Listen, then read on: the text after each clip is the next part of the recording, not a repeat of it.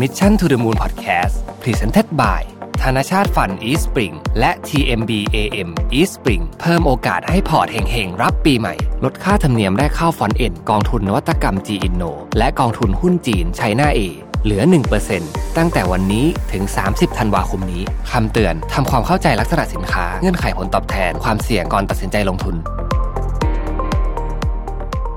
สวัสดีครับยินดีต้อนรับเข้าสู่ Mission to the Moon Podcast นะครับคุณอยู่กับรวิทยานุสาหะครับ สมัยก่อนนู้นเลยเนี่ยนะฮะออนไลน์นี่อาจจะเป็นแบบ blue ocean เลยนะครับสำหรับหลายกลุ่มธุรกิจไม่ค่อยมีใครลงมาทำออนไลน์เท่าไหร่สมัยก่อนคนที่ทำแรกๆเนี่ยได้เปรียบเยอะมากนะครับแต่นั้นก็ต้องบอกว่ามันก็เป็นภาพแบบวันวันวานมากอะนะเดี๋ยวนี้ไม่ไม่มีละนะครับ น้อยมากๆอะที่ยังเป็นแบบ blue ocean อยู่ตอนนี้เนี่ยนะฮะเพราะตอนนี้เนี่ยทุกคนกระโดดออกมาออนไลน์ ยิ่ง เจอวิกฤตโควิดเข้าไปเนี่ยมันยิ่งตัวเร่งปฏิกิริยานะฮะแน่นอนว่ามันไม่ได้มาแค่คนมันมาพร้อมกับเม็ดเงินมหาศาล ที่เข้ามาทั้งผู้เล่นตั้งแต่รายเล็กจนถึงรายใหญ่ระดับโลกนะครับ ก็ลงมาทำการตลาดออนไลน์แข่งกันดุเดือดมากๆนะฮะเพราะฉะนั้นเนี่ยไอ้วิธีการแบบเดิมๆที่เราเคยทำนะ ตามทำเว็บทำแฟนเพจนู่นนี่อะไรเนี่ยนะครับ อัพสินค้าเข้าไปบนแพลตฟอร์มต่างๆ ก็ไม่ค่อยพอแล้วแหละ ที่จะทำให้ตัวธุรกิจของเรามีที่ยืน หรือได้ไปต่อในโลกออนไลน์นะครับคนชอบคุยกับผมเยอะนะ เรื่องนี้ว่า เอ๊ะ จะสร้างตัวตนบนโลกออนไลน์ทำไงดีนะฮะซึ่งวันนี้ก็อยากจะมาเล่าเรื่องนี้ให้ฟังนะครับ บอกงี้ก่อนนะครับว่าไม่ใช่ทุกคนจำเป็นจะต้องทำนะฮะแต่ว่าถ้าอยากทำเนี่ยผมมีไอเดีย 6 ข้อนะครับ ที่อาจจะช่วยคุณในการทำเรื่องของธุรกิจบนโลกออนไลน์ได้นะฮะแล้วก็ไม่ได้ช่วยในเชิงแค่ว่าเอ่อจะเด่นดังเท่านั้น แต่ว่าช่วยในเชิงของการสร้างรายได้ด้วยนะครับทำเเงินบนโลกออนไลน์เนี่ยไม่ง่ายนะฮะเดี๋ยวนี้ไม่ง่ายยากมากเลยนะฮะแต่ว่ามันก็เป็นวิธีการสร้างรายได้วิธีหนึ่งอืมนะถ้าเกิดทำแล้วมันเวิร์กก็ก็เจ๋งดี ก็ก็ก็ผมว่าก็ถือว่าเป็นถือเป็นช่องทางที่ดีทีเดียว นะครับหกข้อมีดังต่อไปนี้นะครับ ข้อที่หนึ่งเนี่ยพิจารณาก่อนว่า อะไรคือสิ่งที่เรามีนะฮะสั้นๆอย่างนี้เลยนะฮะอะไรคือสิ่งที่เรามี ก่อนจะเริ่มทำอะไรก็ตามเนี่ยนะครับ ลองสำรวจสักนิดหนึ่งถ้าคุณทำธุรกิจ หรือไม่ทำก็ได้นะฮะคุณมีงานอดิเรก อะไรก็แล้วแต่เนี่ยนะครับ แล้วคุณอยากจะพูดง่ายๆคืออยากจะยกมันขึ้นมาอยู่บนออนไลน์เนี่ย คำถามก็คือว่า คุณมีอะไร อะไรเป็นของของคุณคำว่าของในที่นี้อาจจะไม่ต้องเป็นสินค้าก็ได้จะเป็น message อาจจะเป็นคุณค่า อาจจะเป็นความเจ๋งอะไรบางอย่าง ที่คุณต้องการจะสื่อสารออกไปบนโลกออนไลน์ ถ้าคุณยังไม่มี ไม่เป็นไร ไม่ต้องตกใจ เราสร้างมันขึ้นมาใหม่ได้นะครับ หลายธุรกิจบนโลกออนไลน์เนี่ย สร้างตัวตนขึ้นมา จากไม่มีอะไรเลยเนี่ย แต่ว่าถ้าเกิดคุณมีอยู่แล้วเนี่ยนะฮะธุรกิจคุณมีอยู่แล้วเนี่ย แต่ยังไม่ชัดเจนว่าอะไรเป็นคุณค่าหลักของธุรกิจของแบรนด์ หรือว่าของของสิ่งที่คุณอยากจะทำเนี่ยนะฮะหรือบางทีจุดประสงค์การสื่อสารไม่ชัดเจน อันนี้ต้องหา วิธีการหาที่ดีที่สุดคือไปพูดคุยกับลูกค้านะครับ แล้วเดี๋ยวลูกค้าก็จะบอกคุณเองว่า อะไรที่มันเป็นของที่เวิร์กนะฮะ เอาข้อมูลเหล่านี้เนี่ยมากำหนดเป็นกลยุทธ์ที่ใช้ในการสื่อสารกับลูกค้าบนโลกออนไลน์ต่อไป อันนี้กันที่หนึ่งต้องเอาให้ชัดก่อนว่า คุณมีอะไร คุณจะพูดอะไร อันที่สองนะครับ เรื่องที่ต้องลงทุนต้องลงทุนนะฮะสิ่งที่ต้องการจะชี้ให้เห็นเนี่ยนะครับ ในเรื่องนี้เนี่ยก็คือว่าบางทีเนี่ยนะครับการสร้างตัวตนบนโลกออนไลน์เนี่ยมันต้องมีต้นทุนเหมือนกันนะฮะหลายๆอย่างเราจะทำเองได้นะ หลาย ๆ อย่างทำเองได้นะครับเออเราก็เคยเห็นนะครับ ผู้ประกอบการหลายท่านนะที่ลุกขึ้นมาทำของหลายอย่างด้วยตัวเองนะฮะมามาไลฟ์ขายของมาอะไรอย่างนี้เนี่ย คนที่มี skill ทักษะพวกนี้เนี่ยส่วนใหญ่เขาก็จะมีอยู่แล้วนะฮะแล้วเขาก็ทำมาได้ดีนะครับ ก็เป็นเรื่องที่ดี แต่หลายครั้งเนี่ยเราก็จะเจออะไรที่มันแปลกๆกันเรารู้สึกว่าเอ๊ะมันไปคนละทิศคนละทางกับแบรนด์ที่แบรนด์ต้องการจะสื่อเลยนะครับฉะนั้นถ้าไหนมันไม่ใช่ skill ที่เรามีเนี่ย บางทีก็ ต้องบอกว่าอย่าฝืนนะฮะเราอาจจะต้องขอแรงมืออาชีพเข้ามาทเราต้องจำนะครับว่าแบรนด์คือบุคลิกของธุรกิจคุณนะครับ วิธีการที่ผู้คนติดต่อกับแบรนด์อะไรพวกนี้เนี่ยนะครับ ถ้าเกิดมันไม่ดีเนี่ยนะฮะมันก็จะทำให้ภาพรวมดูแย่ไปด้วยนะอะยกตัวอย่างสมมุติคุณบอกว่าคุณเป็น คุณอยากจะใช้อะคุณอยากจะเสนอ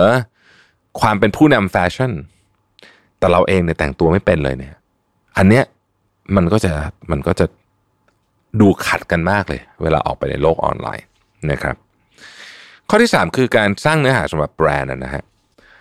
หลังจากที่คุณได้ CI CI คือ corporate identity นะครับซึ่งควรทำอย่างมากว่าโอเค เราเป็นสีเป็นสีอะไร ตัวอักษรใช้ตัวอักษรยังไงนะครับจัดเรียงยังไง ภาพเว้นว่างตรงไหน รูป 80 ตัวอักษร 20นะฮะฟอนต์อะไรใหญ่เท่าไหร่ต่างๆ นานาเหล่านี้ อะไรใช้อะไรไม่ใช้ โลโก้เราไปอยู่บนพื้นทึบเป็นยังไงพื้นใสเป็นยังไงนะฮะอะไรพวกนี้เนี่ยนะครับ มันก็จะมาพร้อม pattern กับ key message ต่างๆ ที่เราอยากจะสื่อนะฮะเสร็จแล้วเนี่ยเราก็เริ่มต้นกันทำคอนเทนต์นะโดยหลักการของการทำคอนเทนต์เนี่ยจริงๆไม่มีอะไรซับซ้อนนะครับ ก็มีเรื่องของคุณภาพคือเรื่องของคุณภาพของคอนเทนต์นะครับ แล้วก็ quantity สองสิ่งนี้เนี่ยขาดไม่ได้นะฮะคือคุณจะมา สมมุติว่าคุณทำคอนเทนต์นะคุณจะมาสองอาทิตย์ครั้งก็ได้แต่คุณต้องมาทุกสองอาทิตย์ เพราะว่าคนเขารอนะครับคุณมาทุกอาทิตย์คุณต้องมาทุกอาทิตย์มาทุกอาทิตย์วันเสาร์สามทุ่มเงี้ยก็มาทุกอาทิตย์วันเสาร์สามทุ่มนะฮะไม่ใช่ว่าแบบโอ้อาทิตย์นี้ลมดีนะฮะทำอะไรห้าอันหายไปอีกสามเดือน แบบนี้ไม่ค่อยเวิร์คครับ นอกจากคุณเป็นคนดังดังมาก ๆ จริง ๆ เนี่ยนะฮะแต่ส่วนใหญ่ไม่อะส่วนใหญ่ทุกอย่างต้องต้องมีเขาเรียกว่ามี consistency มีความสม่ำเสมอนะครับ เพราะถ้าแบบมาบ้างไม่มาบ้างอะไรเนี่ยนะฮะคนก็จะไม่จำ นะฮะแต่ถ้ามาบ่อยมากๆ แต่ไม่มีคุณภาพเลย คือเรียกว่าโอ้โห แบบยิงมั่วซั่วเลยเนี่ยนะฮะคนก็ไม่อยากที่จะเสพอีกนะครับเพราะฉะนั้นก็ต้อง balance สองเรื่องนี้ให้ดี อันที่สี่คือเลือกโซเชียลมีเดียให้ตรงกลุ่มนะครับเออโซเชียลมีเดียเนี่ยของแต่ละอันผมยกตัวอย่าง Facebook Instagram Twitter Pinterest YouTube TikTok อะไรพวกนี้เนี่ยคิดซะว่าเหมือนเป็นประเทศอะ อืมแต่ละประเทศก็มีวัฒนธรรมพื้นฐาน สิ่งที่อยากทำสิ่งที่คนชอบแตกต่างออกไปนะครับ ข้อนี้เนี่ย หลายคนอาจจะรู้สึกว่า เอ๊ะแต่ก็มีให้ครบแล้วดีไหมนะครับคำตอบคืออาจจะไม่ดีนะบางทีโดยเฉพาะช่วงแรกๆเราต้องโฟกัส เพราะว่า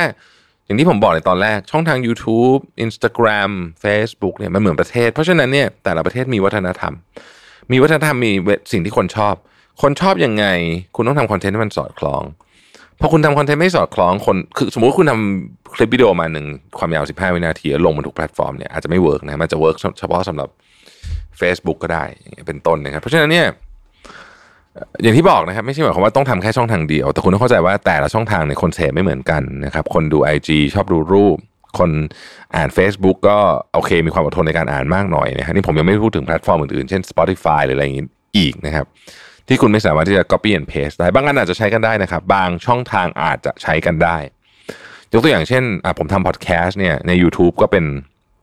ก็เป็นเสียงคนก็โอเคนะคนก็ฟังเหมือนกันนะฮะใน YouTube ก็มีมียอดฟังพอสมควร อาจจะไม่ได้อาจจะไม่ได้เยอะเท่ากับพวกเอ่ออันที่เป็นแพลตฟอร์มของพอดแคสต์จริง ๆ แต่ว่าก็ก็นี่แหละฮะก็เราก็ก็ใช้กันได้แต่ว่าโอไม่ใช่ว่าเราจะ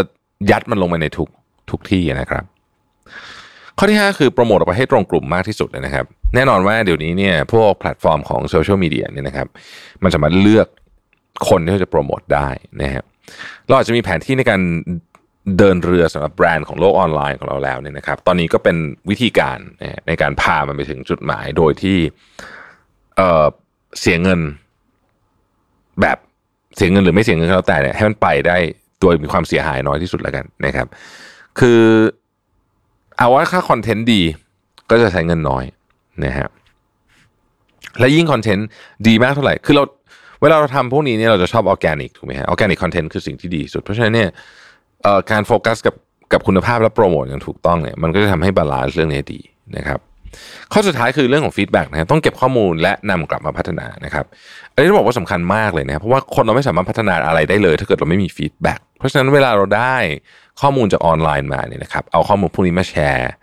กับทีมงานที่ทำคอนเทนต์กับเราในกรณีเราทำกันหลายคนนะครับ แล้วก็ถ้าทำคนเดียวก็เอามาเอามาพิจารณากับตัวเองเนี่ยนะครับ แล้วก็ทำครั้งหน้าเนี่ยเอา feedback พวกนี้ใส่เข้าไปด้วยแล้วพิจารณาดูว่ามันดีขึ้นไหมนะครับเห็นได้ชัดได้ว่าขั้นตอนการสร้างตัวตนให้กับธุรกิจบนออนไลน์ไม่มีอะไรซับซ้อนเนี่ย และทุกธุรกิจสามารถทำได้นะครับ ก็ลองไปปรับใช้กันดูผมทวนอีกครั้งหนึ่งนะครับ มี 6 ข้อด้วยกัน ข้อที่ 1 คืออะไรคือสิ่งที่เรามีนะฮะหาให้เจอก่อนนะครับ ข้อที่ 2 ลงทุนกับสิ่งที่จำเป็นต้องลงทุนนะครับ บางอย่างเราไม่ถนัดจริงๆอย่าทำนะฮะข้อที่ 3 สร้างเนื้อหาสำหรับแบรนด์ ข้อที่ 4 เลือกโซเชียลมีเดียให้ตรงกลุ่ม ข้อที่ 5 โปรโมทออกไปให้ตรงกลุ่มมากที่สุดนะครับแล้วก็ข้อที่ 6 เก็บข้อมูล และนำมาพัฒนานะครับ และเช่นเดิมนะครับสำหรับ EP นี้ต้องขอขอบคุณผู้สนับสนุนใจดีอย่างเพลินเพลินบายกรุงศรีกูรู เรื่องเงินเรื่องง่ายอ่านได้เพลินเพลินที่กรุงศรี .com นะครับ k r u n g s r i com นะครับเขารวบรวมบทความดีๆเกี่ยวกับเรื่องการเงินและไลฟ์สไตล์จากผู้เขียนหลากหลายท่านมาไว้ให้ครับ อย่างเนื้อหาใน EP นี้เองเนี่ยผมก็มีการเขียนเป็นบทความไว้ในกรุงศรี .com ด้วยเช่นกัน ขอบคุณที่ติดตาม Mission to the Moon นะครับ แล้วเราพบกันใหม่ สวัสดีครับ Mission to the Moon Podcast Presented by ธนชาติฟัน East Spring และ TMB AM East Spring เพิ่มโอกาสให้พอร์ตเฮงๆ รับปีใหม่ ลดค่าธรรมเนียมแรกเข้าฟอนเอ็นกองทุนนวัตกรรม G Inno และกองทุนหุ้นจีนไชน่าเอเหลือ 1%ตั้งแต่วันนี้ถึง 30 ธันวาคมนี้ คำเตือน ทำความเข้าใจลักษณะสินค้า เงื่อนไขผลตอบแทน ความเสี่ยงก่อนตัดสินใจลงทุน